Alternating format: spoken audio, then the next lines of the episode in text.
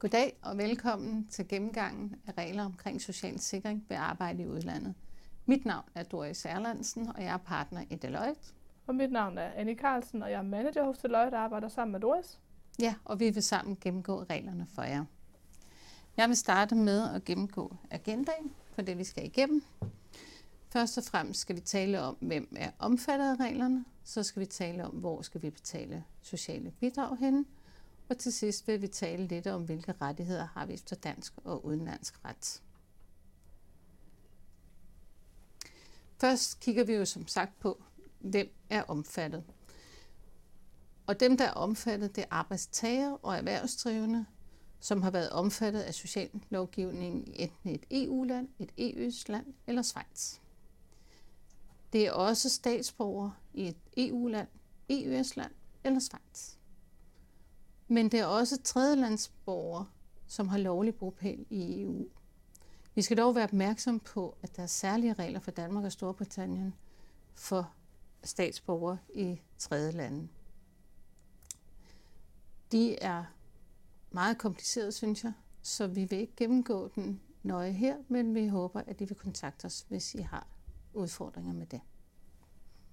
Anne vil fortsætte med omkring, hvad der er vigtigt. Ja, hvorfor er social sikring så så vigtigt? Det sociale sikringsbidrag, det kender vi, du som medarbejder i Danmark ved, at der står ATP på din lønseddel. Men i udlandet, der kan det være en høj procentandel af din løn, du skal betale i sociale bidrag. Så hvis du er omfattet af et andet lands sociale sikring, er du meget ret at vide, hvor meget jeg skal betale. Det andet er også, at men rettighederne er forskellige i de enkelte lande, og hvis du ikke længere omfatter dansk social sikring, så kan du miste nogle rettigheder efter de danske regler i den periode, hvor du ikke omfatter dansk social sikring. Hovedprincippet det er, inden for de her EU-regler, at man som udgangspunkt kun er omfattet, eller man er altid omfattet af social sikring i et land. Man kommer ikke ud i en situation, hvor du omfatter social sikring i flere EU-lande på samme tid. Hovedreglen er, at du er socialt sikret i det land, hvor du arbejder. Det vil sige, bor du i Danmark, lokalt ansat i Tyskland, jamen så er du socialt sikret i Tyskland, hvor du har din arbejdsgiver, hvor du arbejder. Men sådan som det er med hovedregler, så er der jo altid undtagelser.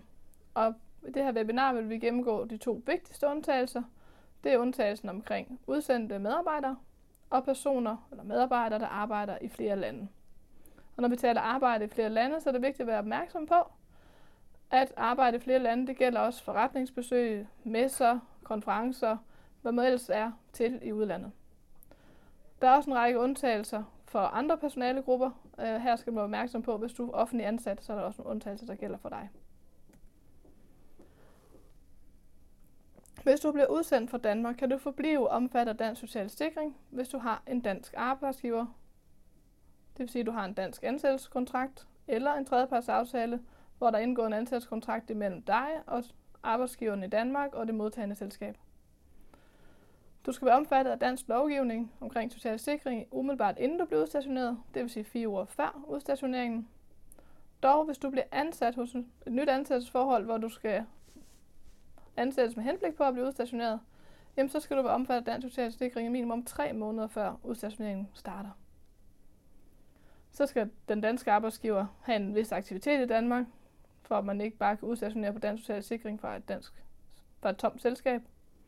Og så skal det vigtigst også, at man har en fortsat forbindelse til den danske arbejdsgiver, selvom man er udstationeret og arbejder for det modtagende selskab. Og man har stadigvæk den her forbindelse til den danske arbejdsgiver, hvis man hvis den danske arbejdsgiver stadigvæk har ansvaret for ansættelse og afskedelse.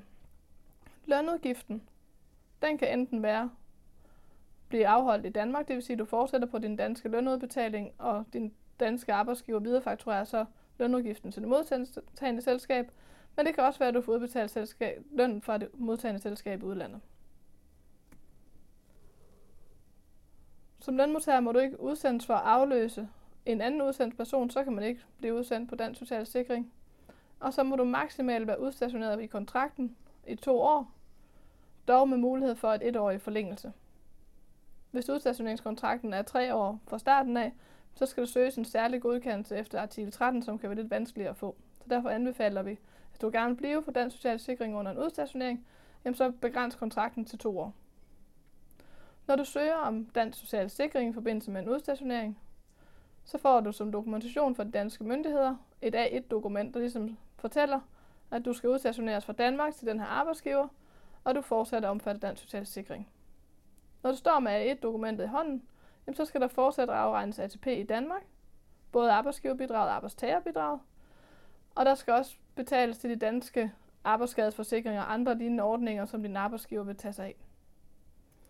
A1-dokumentet, det er vigtigt, det opbevares i lønadministrationen både i det danske selskab og i det modtagende selskab, så alle har dokumentation for, hvor der skal betales socialt bidrag.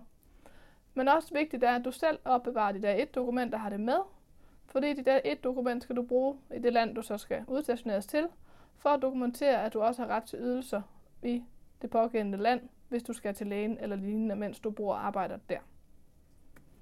Så vil Doris komme ind på den anden vigtige undtagelse, som er arbejde i to eller flere lande. Ja.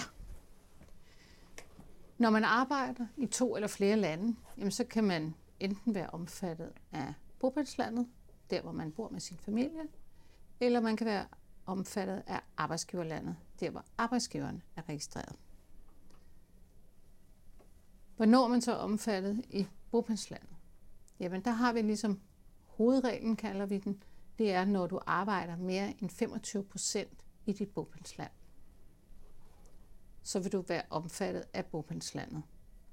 Det vi skal være opmærksom på, det er, at vi tæller kun dage i EU og EØS. Så hvis du arbejder i et tredje land, jamen så medregnes de dage ikke, når du skal regne ud, om du har arbejdet 25 procent i dit bopælsland.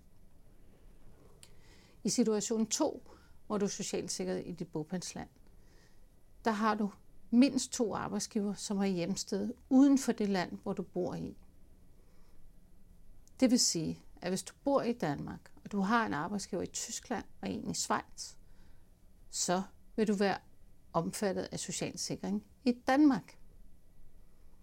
Og det vil du, uanset om du arbejder under 25 procent. Hvornår vil du så være socialt sikret i arbejdsgiverlandet? Der kigger vi kun på, når du arbejder mindre end 25 procent i dit hjemland. Hvis du har én arbejdsgiver, så er vi tilbage i hovedreglen, hvor der bliver du omfattet af arbejdsgiverlandets hjemsted. Hvis du har to eller flere arbejdsgiver, som har hjemsted i et land, det vil sige, hvis du bor i Danmark og har to arbejdsgiver, som begge hører hjemme i f.eks. Tyskland, jamen så vil du være omfattet af de tyske regler. Den sidste, det er, hvis du har to eller flere arbejdsgivere med hjemsted i to lande, hvoraf den ene er det land, hvor du bor i. Det kan være, hvis du bor i Danmark, og du har en arbejdsgiver i Danmark og en i Tyskland, jamen så vil du være omfattet af de tyske regler. De her regler, synes jeg personligt, er meget indviklet, så derfor har vi forsøgt at lave det, vi kalder en flowchart, som I eventuelt kan bruge som vejledning til, hvor jeg er i socialt sikret.